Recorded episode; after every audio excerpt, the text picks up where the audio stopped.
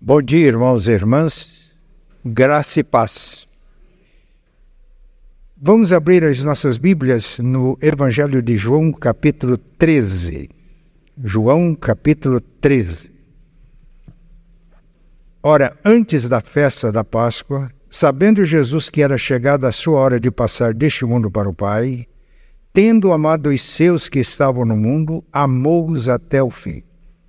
Durante a ceia, tendo já o diabo posto no coração de Judas Iscariotes, filho de Simão, que traísse Jesus, sabendo este que o Pai tudo confiara em suas mãos e que ele viera de Deus e voltava para Deus, levantou-se da ceia, tirou a vestimenta de cima e, tomando uma toalha, cingiu-se com ela. Depois deitou água na bacia e passou a lavar os pés aos discípulos e a enxugar-lhes com a toalha com que estava cingido. Aproximou-se, pois, de Simão Pedro, e esse lhe disse: Senhor, tu me lavas os pés a mim? Respondeu-lhe Jesus: O que eu faço não sabes agora, compreendê-lo-ás depois. Disse-lhe Pedro: Nunca me lavarás os pés. Respondeu-lhe Jesus: Se eu não te lavar, não tens parte comigo. Então Pedro lhe pediu: Senhor, não somente os pés, mas também as mãos e a cabeça. Declarou-lhe Jesus: Quem já se banhou não necessita de lavar senão os pés, quanto mais está todo limpo. Ora, vós estáis limpos, mas não todos, pois ele sabia quem era o traidor. Foi por isso que disse: Nem todos estáis limpos. Depois de lhes ter lavado os pés, tomou as vestes e, voltando à mesa, perguntou-lhes: Compreendeis o que vos fiz? Vós me chamais o Senhor e o Mestre, dizeis bem, porque eu sou. Ora, se eu, sendo o Senhor e o Mestre, vos lavei os pés, também vós deveis lavar os pés uns dos outros. Porque eu vos dei o exemplo para que, como eu fiz, façais vós também. Em verdade, em verdade vos digo que o servo não é maior do que o seu senhor, nem o enviado maior do que aquele que o enviou. Ora, se sabeis estas coisas, bem-aventurados sois se as praticardes. Não falo a respeito de todos vós, porque eu conheço aqueles que escolhi. Antes, para que se cumpra a Escritura, aquele que come do meu pão levantou contra mim o seu calcanhar. Desde já vos digo, antes que aconteça, para que, quando acontecer, creiais que eu sou. Em verdade, em verdade vos digo: quem recebe aquele que eu enviar, a mim me recebe, e quem me recebe, recebe aquele que me enviou. Ditas estas coisas, angustiou-se Jesus em espírito e afirmou: Em verdade, em verdade vos digo que um dentre vós me trairá. Então os discípulos olharam uns para os outros, sem saber a quem ele se referia. Ora, estava ali aconchegado a Jesus um dos seus discípulos, aquele a quem ele amava. A esse fez Simão Pedro sinal dizendo-lhe: Pergunta a quem ele se refere. Então aquele discípulo, reclinando-se sobre o peito de Jesus, perguntou-lhe: Senhor, quem é? Respondeu Jesus: É aquele a quem eu der o pedaço de pão molhado. Tomou, pois, um pedaço de pão e, tendo-o molhado, deu a Judas, filho de Simão Iscariotes.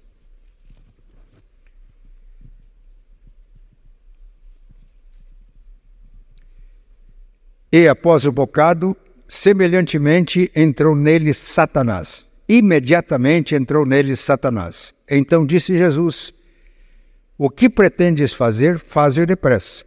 Nenhum, porém, dos que estavam à mesa percebeu a que fim lhe dissera isso. Pois, como Judas era quem trazia a bolsa, pensaram alguns que Jesus lhe dissera: Compra o que precisamos para a festa ou lhe ordenara que desse alguma coisa aos pobres. Ele, tendo recebido o bocado, saiu logo e era noite. Quando ele saiu, disse Jesus: agora foi glorificado o Filho do Homem e Deus foi glorificado nele. Se Deus foi glorificado nele, também Deus o glorificará nele mesmo e glorificá-lo-á imediatamente. Filhinhos, ainda por um pouco estarei convosco. Buscar-me-eis, o que eu disse aos judeus também agora vos digo a vós outros. Para onde eu vou, vós não podeis ir. Novo mandamento vos dou, que vos ameis uns aos outros, assim como eu vos amei, que também vos ameis uns aos outros. Nisto conhecerão todos que sois meus discípulos, se tiverdes amor uns aos outros. Perguntou-lhe Simão Pedro: Senhor, para onde vais? Respondeu Jesus: Para onde vou? Não me podes seguir agora. Mais tarde, porém, me seguirás. Replicou Pedro: Senhor, por que não posso seguir-te agora? Por ti darei a própria vida. Respondeu Jesus: Darás a vida por mim? Em verdade, em verdade te digo, que jamais cantará o galo antes que me negues três vezes. Pai, lemos a tua palavra, ilumina as nossas mentes para que possamos compreendê-la no seu real sentido, que ela fale ao nosso coração, que ela nos exorte, que ela nos corrija que ela também nos conforte. Em nome de Jesus. Amém. Vocês me chamam de mestre e de senhor e fazem bem, porque eu sou. Ora, se eu, sendo senhor e mestre, lavei os pés de vocês, também vocês devem lavar os pés uns dos outros.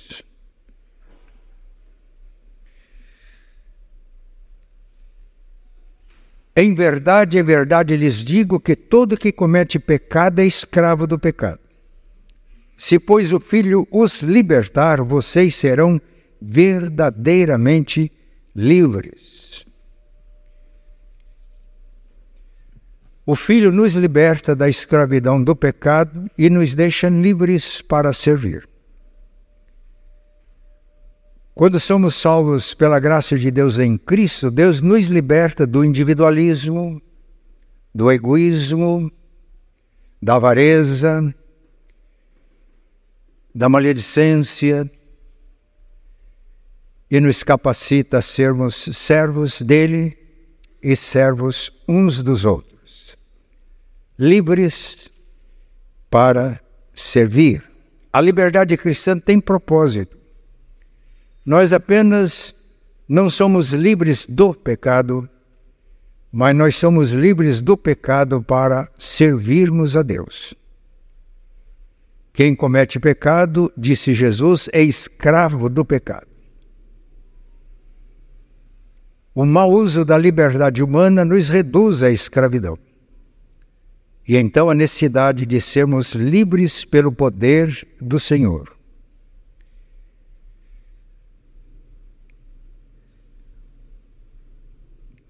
No esquema mundano, as pessoas entendem que têm liberdade para fazer o que quiserem. Realmente Deus nos criou assim. Nos criou a imagem e semelhança dele. E nos criou livres.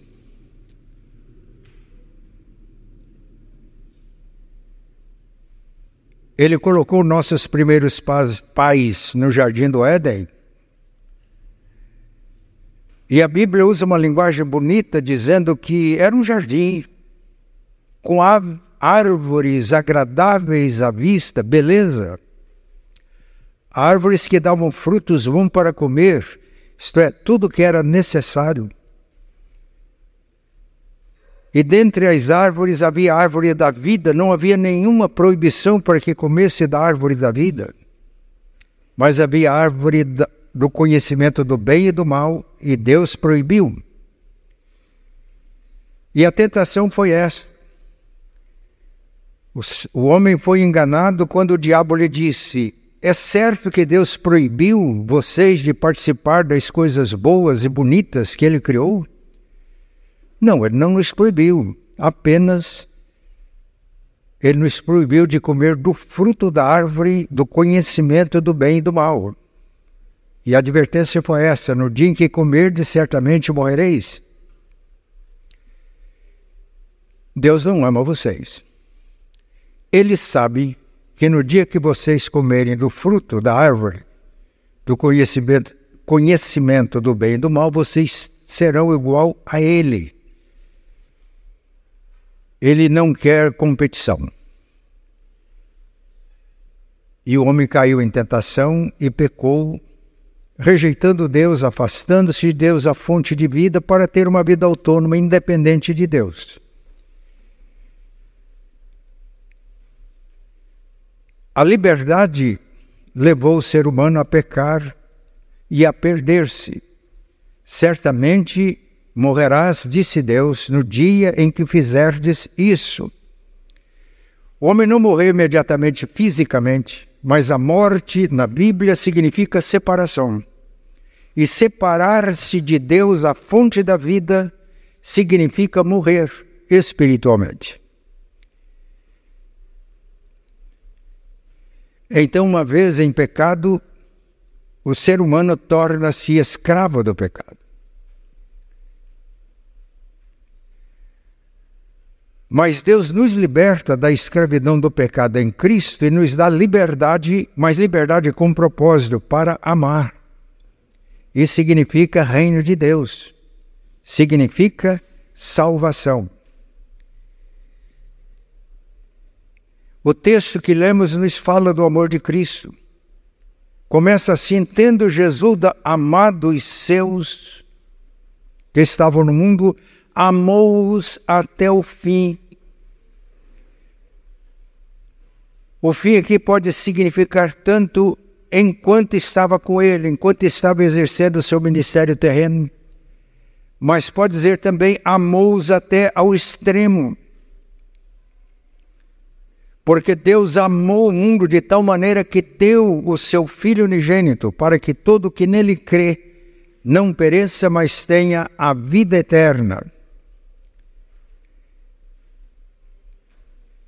Então Cristo nos resgata do cativeiro do pecado, dando-se por nós na cruz. Paulo, escrevendo aos Coríntios, diz: A aquele que não conheceu pecado, Deus o fez pecado por nós, para que nele fôssemos feitos justiça de Deus. Justificados pela fé, ensina Paulo, temos paz com Deus por intermédio de nosso Senhor Jesus Cristo.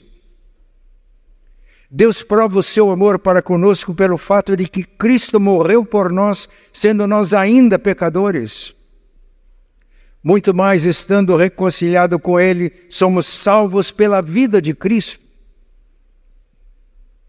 Ao crermos em Jesus, os nossos pecados são perdoados com base na justiça perfeita que Deus realizou na cruz de Cristo. E ao crer em Jesus, recebemos o dom do Espírito Santo. E o Espírito Santo comunica a vida de Deus ao nosso coração. Se alguém está em Cristo, ensina Paulo, é nova criatura. As coisas velhas passaram e tudo se fez novo.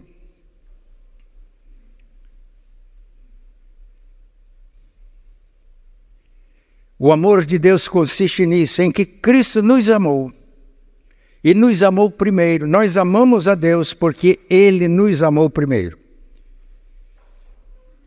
Nós temos um hino que fala da igreja como a escrava resgatada. Eis a escrava resgatada, grande preço Cristo deu. Não foi ouro nem foi prata, foi seu sangue que verteu. Ao instituir a ceia por ocasião da Páscoa, na última semana dele na terra, ele deixa claro que ele é o Cordeiro de Deus que tira o pecado do mundo, que nos liberta do pecado para servirmos a Deus e para servirmos uns aos outros. No texto lido, Jesus afirmou: Um novo mandamento eu dou para vocês, que vocês amem uns aos outros, assim como eu os amei. Essa é a verdadeira liberdade. Quando nós nos libertamos do cativeiro do pecado para servirmos a Deus, amar a Deus e amar os nossos irmãos.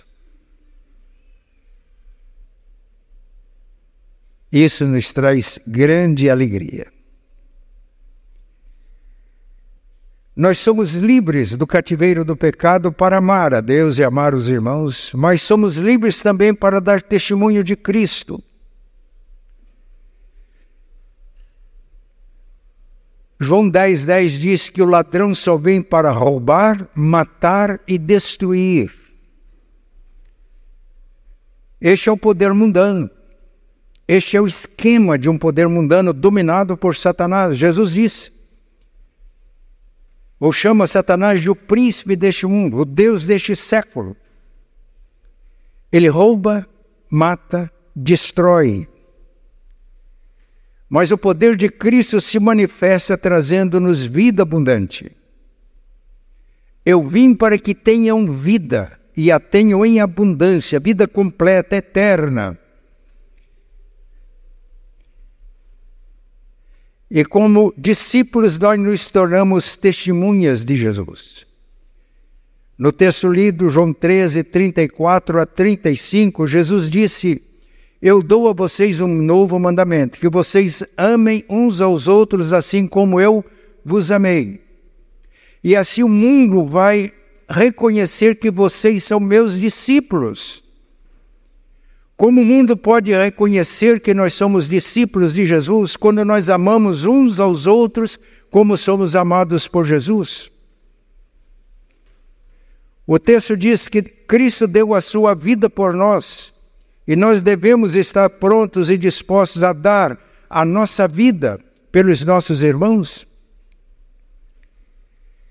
Libertados do poder do mundo, pelo poder de Deus, nós nos tornamos testemunhas de Jesus.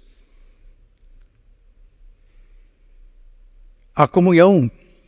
Alguém já disse que quando nós pregamos o Evangelho, a pregação do Evangelho pode ser entendida como uma doutrina entre as outras, como uma mensagem entre as outras. Mas quando o mundo percebe que nós vivemos em comunhão, que amamos uns aos outros como Cristo nos amou, o mundo vai reconhecer que nós somos discípulos de Jesus. Isso é evangelização. Sem isso, a mensagem, a pregação do Evangelho fica vazia. Há um cântico que hoje está no nosso cenário oficial, Cantai Todos os Povos, que diz que a beleza de Cristo se veja em mim toda a sua admirável pureza e amor. Ó tu chama divina, todo o meu ser refina, até que a beleza de Cristo se veja em mim. Que a beleza de Cristo se veja em mim, toda a sua admirável pureza e amor Ó oh, tu chama divina todo meu ser refina até que a beleza de Cristo se veja em mim.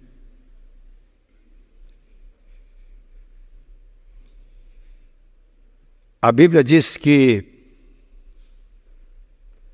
Jesus amou os seus que estavam no mundo, amou-os até o fim sabendo que o Pai tudo confiara a ele, e que ele veio do Pai e voltava para o Pai, levantou-se,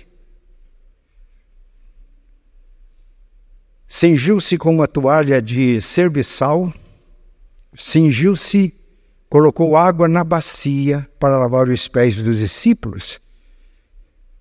Quando a gente lê dizendo que Deus tudo confiara ao Filho, Jesus foi obediente ao Pai para nossa redenção até a morte e morte de cruz. Ele glorificou o Pai pela obediência.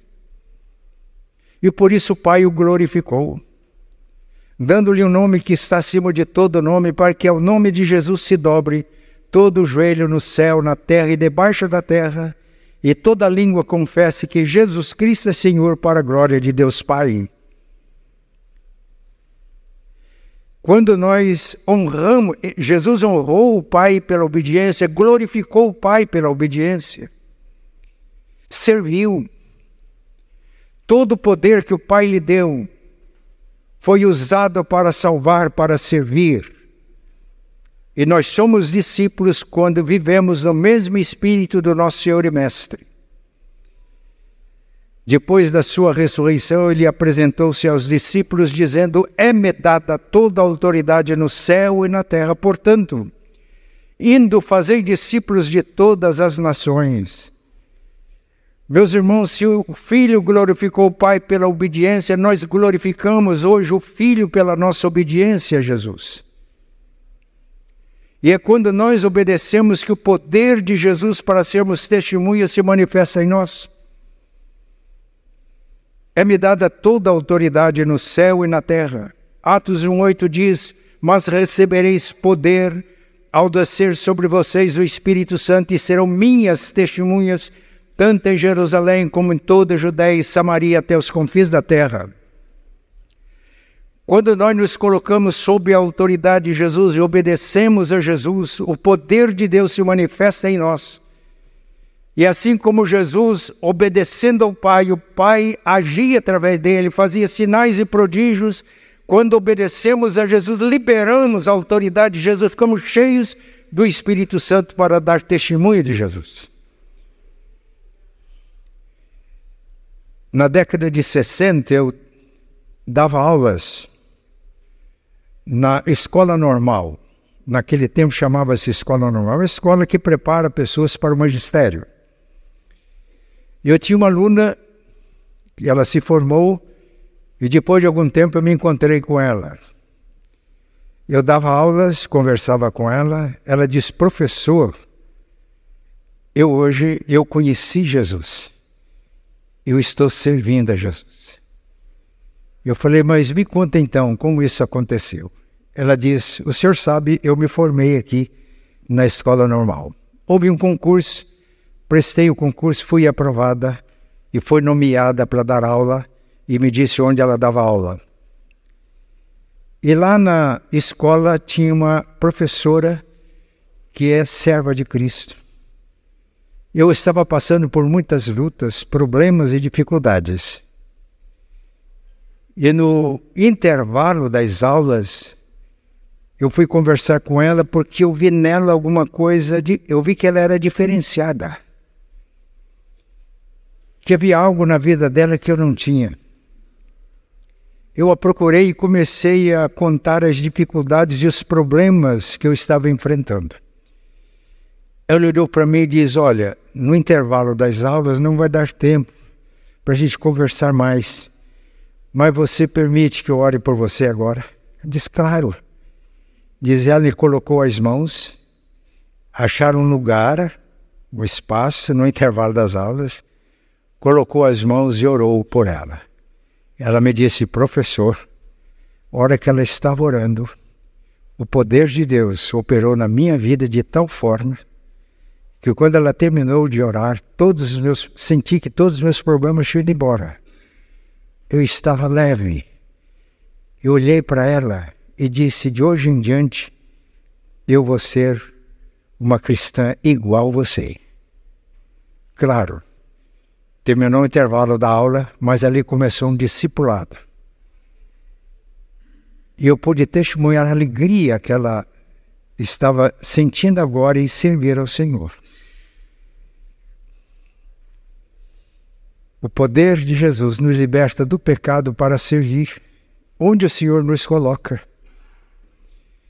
eu dei testemunho de uma professora que foi salva num intervalo de aulas.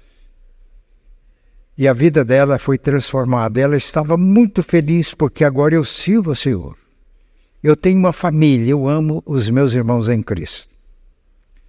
O meu pai contava que no sítio, eu nasci, me criei no sítio, na zona rural,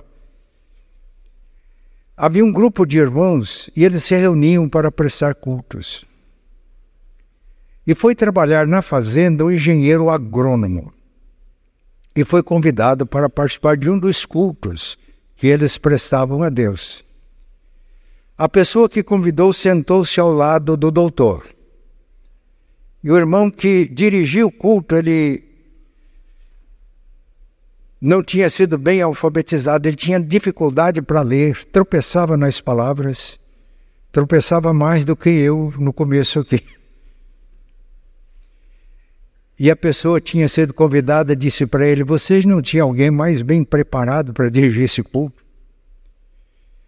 O irmãozinho não pediu desculpa para o doutor. Ele só disse para ele: Presta atenção. E ele prestou atenção. Quando terminou o culto, o doutor estava convertido. É o poder de Deus que nos liberta do cativeiro do pecado e nos capacita para servir a Deus. Não é o meu poder, não é a minha força, não é a minha cultura.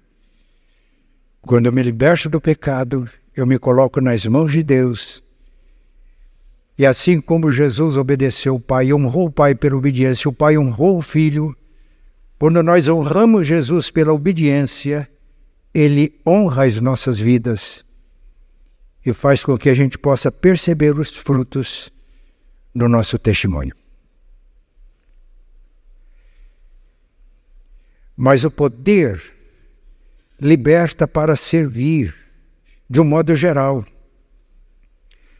O projeto mundano consiste em servir-se do poder.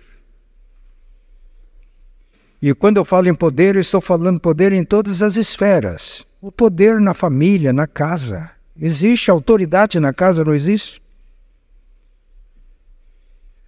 autoridade no lar, na casa, é para servir. O esposo é empoderado para servir. A esposa é autoridade para servir.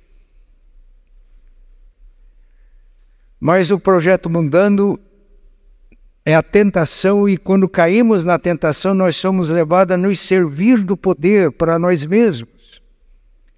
Olha esse texto de Mateus 4, 8. Depois que Jesus foi batizado, depois da tentação durante 40 dias no deserto, ele voltou. Aliás, ele começou o ministério ele foi tentado, perdão, pelo diabo.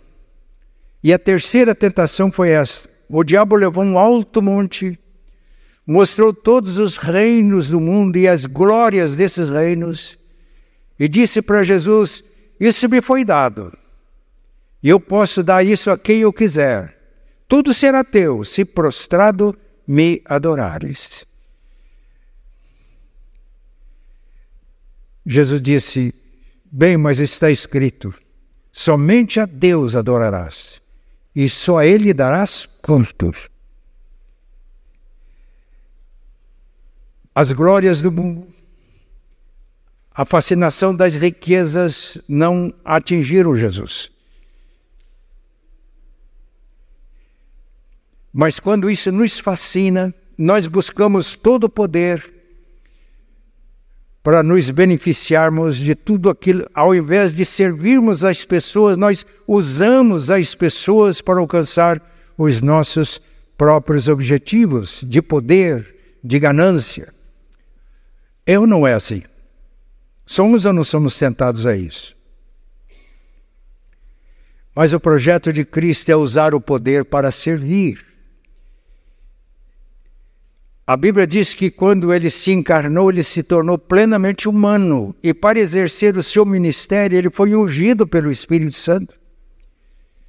Lucas capítulo 4, versículo 16 diz que ele estava em Nazaré, na sinagoga, quando ele leu o profeta Isaías: O Espírito do Senhor está sobre mim, pelo que me ungiu para libertar os, os cativos, proclamar libertação, abrir os olhos aos cegos, libertar os oprimidos e proclamar o ano aceitável do Senhor. Pedro diz, falando de Jesus, ele andou por toda parte, ele foi ungido e andou por toda parte fazendo bem, porque Deus era com ele. E todo o ministério de Jesus foi serviço. Mas o maior serviço, quando ele se entregou por nós, pagou a pena do pecado que era nosso para nos deixar livres, mas nos deixar livres para servir. Aqui ele está lavando os pés dos discípulos. É provável que Pedro tenha se lembrado, quando ele se curvou diante de Pedro para lavar os seus pés, daquele momento quando Jesus perguntou: Vocês quem dizem que eu sou? E Pedro disse: O Senhor é o Cristo, filho do Deus vivo. E Jesus disse para ele: Você é feliz, Simão, porque foi o, foi o Pai que revelou isso para você, não foi o ser humano. Logo depois, Jesus falou da sua morte na cruz. Nós estamos indo para Jerusalém, ele estava fazendo já viagem. O filho do homem vai ser preso, vai ser crucificado, vai ser morto, mas vai restar no terceiro dia. Pedro olhou para Jesus e disse: De maneira nenhuma isso vai acontecer com o Senhor. É como se ele dissesse: Eu não vou deixar. Eu creio que ele tinha essa intenção mesmo, porque quando ele estava no horto de Getsemane com os discípulos, ele tinha levado a espada. Jesus olhou para ele e disse: Para trás de mim, Satanás, porque você não cuida das coisas de Deus, mas das coisas dos homens. Pedro viu Jesus como Messias, o Filho do Deus vivo, como aquele que libertaria Israel e restauraria o reino a Israel, e pensava num reino terreno. Se a gente lê os evangelhos com atenção, a gente vai perceber que o conceito popular de um Messias terrestre estava embutido na mentalidade de quase todos. Pedro e João, quando, eh, Tiago e João, quando Jesus curvou-se diante dele para lavar-lhe os pés, eles devem ter lembrado na viagem que eles estavam fazendo para Jerusalém, naquela última semana. Jesus advertiu, diz: Olha, nós estamos indo para Jerusalém, o filho do homem vai ser preso, vai ser maltratado, vai ser morto, e ao terceiro dia vai ressuscitar. Logo a seguir, se os irmãos lerem Marcos capítulo 10, logo a seguir, Tiago e João chegaram a Jesus e pediram: Senhor, permite que no teu reino um se assente à tua direita e outro à tua esquerda. Eles estavam pensando no poder, na posição, não no serviço. Jesus disse: Vocês não sabem o que vocês estão pedindo, vocês podem beber o cálice que eu vou beber? Podemos, não sabiam mesmo. Ser batizado com o batismo que eu sou batizado, podemos, não sabiam o que estavam dizendo. Mas quando os dez ouviram aquilo dos dois, eles se indignaram contra os dois. Por quê? Entenderam o que estava acontecendo? Não. Porque os dois estavam querendo passar os dez para trás. Aí Jesus pegou os doze, e agora ele está lavando os pés dos doze e disse: Os reis, os príncipes deste mundo exercem autoridade e dominam os que lhes são subordinados. Mas entre vocês, ele está se referindo aos seus discípulos, não será assim. Pelo contrário, o maior dentre vocês é aquele que vai servir a todos. E deu motivo, porque o filho do homem não veio para ser servido, mas para servir e para dar a sua vida em resgate por muitos. Os conflitos que acontecem em todas as áreas do relacionamento humano é porque nós queremos ser servido. O marido se desentende com a esposa porque ele quer ser servido pela esposa, ele é o rei. A esposa se desentende com o marido porque ela quer ser servida. Os filhos, ao invés de o mandamento honre os pais pela obediência, eles só querem ser servidos pelos pais aos conflitos, às lutas, às dificuldades. Mas quando entendemos o Evangelho, nós nos arrependemos, choramos amargamente dessa atitude nossa, e o poder de Deus nos transforma. e ficamos livres para servir em todas as áreas da nossa vida. Eu aconselhei um casal uma vez, o marido me procurou primeiro. Diz, pastor, eu estou com um problema sério lá em casa. Falei, qual é o problema? A minha esposa não obedece à Bíblia. Como ela não obedece à Bíblia? Ela não é submissa. E aí ele expôs tudo o que ele pensava. Falei, bem, eu gostaria de conversar com a sua esposa. De fato, a Bíblia diz que a esposa deve ser submissa ao esposo, como a igreja é submissa a Cristo. Mas agora eu vou lhe fazer uma pergunta. O que a Bíblia diz a seguir refere-se a você. A Bíblia realmente diz que a esposa deve ser submissa ao esposo como a igreja é submissa a Cristo. Mas a Bíblia diz que o marido deve amar a esposa como Cristo amou a igreja e se entregou por ela, para purificá-la pela lavagem da palavra, a fim de apresentar a si mesmo igreja gloriosa, sem mácula, nem ruga, nem coisa semelhante. Eu olhei bem nos olhos deles e perguntei: Você obedece a Cristo, a palavra de Deus? Eu, ele tremeu, falou: Pastor, esse é o drama. Os conflitos, as dificuldades, a infelicidade, as tragédias, é porque as pessoas querem ser servidas. Egoísmo, ambição egoísta, cativeiro do pecado. Essa é a tragédia que vive o mundo. Mas quando somos libertados pelo poder de Deus, nós passamos a servir uns aos outros. Eu vou dispensar esses textos, né? O, nosso, o meu tempo já está acabando aqui, e vou lembrar um texto, 1 Pedro capítulo 4, versículo 10. Pedro escrevendo para nós, para mim, para você, para a igreja, ele diz assim: servir uns aos outros. Cada um conforme o dom que recebeu de Deus.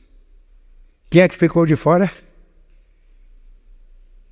Ele está escrevendo para nós, para a igreja, para a primeira igreja presbiteriana independente de Curitiba. Servir uns aos outros, cada um. Quem fica de fora? De acordo com os dons que recebeu de Deus, como despenseiros, mordomos, administradores da multiforme graça de Deus. Administradores, quem é que administra o tesouro da graça de Deus confiado à igreja? É o pastor? Alguns acham que é, né? Não. A Bíblia diz que são todos. Se você é parte do corpo vivo de Cristo, você é administrador da graça de Deus para servir o irmão. Ninguém fica de lado. E a graça multiforme significa que a graça de Deus tem os recursos para todas as nossas necessidades. Preste atenção no que eu vou dizer. Quando vivemos assim como igreja, de acordo com a palavra de Deus, todos servem e todos são servidos, porque todos estão disponíveis para servir. Todos têm a disponibilidade para servir, mas cada um sabe que precisa do outro. Então tem também a humildade para ser servido.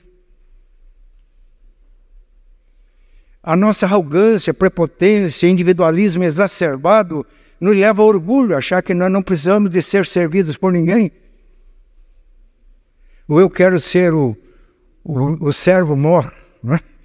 Às vezes, uma vez apresentaram um pastor dizendo: agora vai pregar aqui um grande servo de Deus.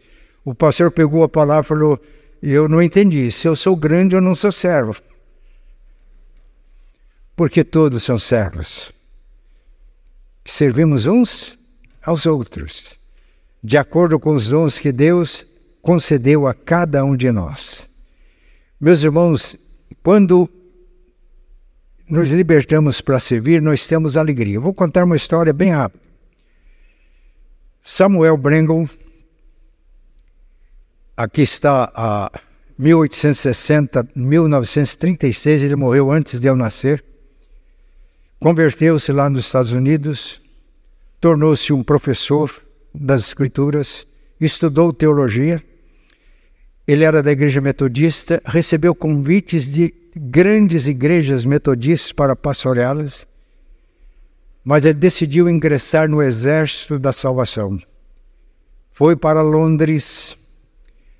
Ele conheceu o fundador do exército da salvação e o, fundador do exército da salvação olhou para algumas pessoas e disse: Esse jovem não vai submeter-se à disciplina. Ele não, não acreditava que ele fosse submeter à disciplina do exército da salvação, mas de qualquer forma deram o primeiro trabalho prático para ele, para o doutor é, Samuel. E o primeiro trabalho foi ir para o porão da escola de cadetes, limpar e engraxar as botas dos soldados do exército de salvação. Ele começa a engraxar as botas. De repente ele pensou, mas eu acho que eu não estou bem da cabeça, estou fazendo uma coisa ridícula. Lembrou de que ele era um pregador muito apreciado, que ele teve ofertas de grandes igrejas para ser pastor. Afinal de contas, Jesus me salvou. Eu me esforcei, fiz todos esses cursos para limpar botas de soldados do exército da salvação. E ele orou: Senhor, me ilumina se eu perdi a razão, se eu estou fazendo coisa ridícula, me ajuda, eu não quero isso. Ele quando ele fez essa oração, o Senhor trouxe à mente dele João 13, é o texto que lemos hoje. Jesus lavando os pés dos discípulos. E a hora que o quadro veio muito nítido na sua mente, ele se quebrantou, derramou lágrimas e disse: Jesus, me perdoe. Ele diz que naquela hora ele sentiu como nunca a presença de Jesus com ele.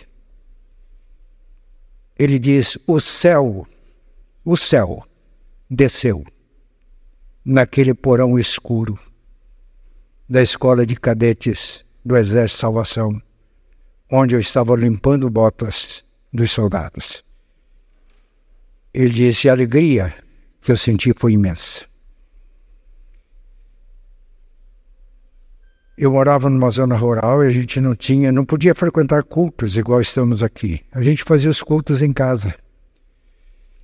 Alguns irmãos da Assembleia de Deus nos visitaram e aprendemos alguns hinos da harpa cristã. E um deles se tornou o hino predileto da minha mãe, que morreu quando eu tinha 10 anos de idade. E esse hino diz assim: Há trabalho pronto para ti, cristão que demanda toda a tua devoção. Vem alegremente a Cristo obedecer, pois só tu, crente, o poderás fazer. Esse trabalho só o crente pode fazer. Por Jesus a trabalhar, prontamente e fielmente trabalhar, em servi-lo, que prazer, pois só tu, crente, o poderás fazer. Era o hino predileto da minha mãe. Em 1959 eu morava em Cruzeiro do Oeste, 19 anos de idade, foi ontem. A nossa igreja era uma igreja humilde, Cruzeiro do Oeste. Um irmão da igreja não tinha grandes conhecimentos de música, mas resolveu formar um coral. Eu entrei para o coral. E dentre os hinos que ele ensaiou, um hino do cantor cristão. A letra desse hino marcou a minha vida. No serviço do meu rei eu sou feliz, satisfeito e abençoado, proclamando, ah, não está aqui, proclamando o reino de Deus.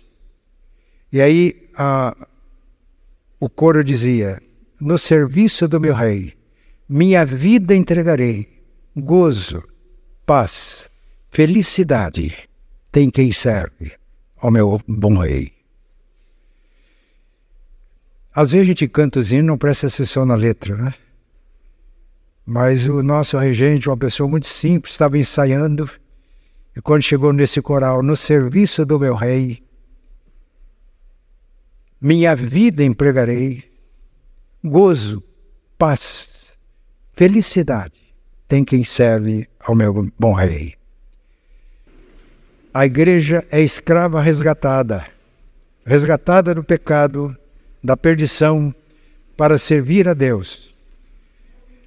Eis a escrava resgatada, grande preço Cristo deu, não foi ouro nem foi prata, foi seu sangue que verteu. Grande foi o seu amor, que por mim assim mostraste.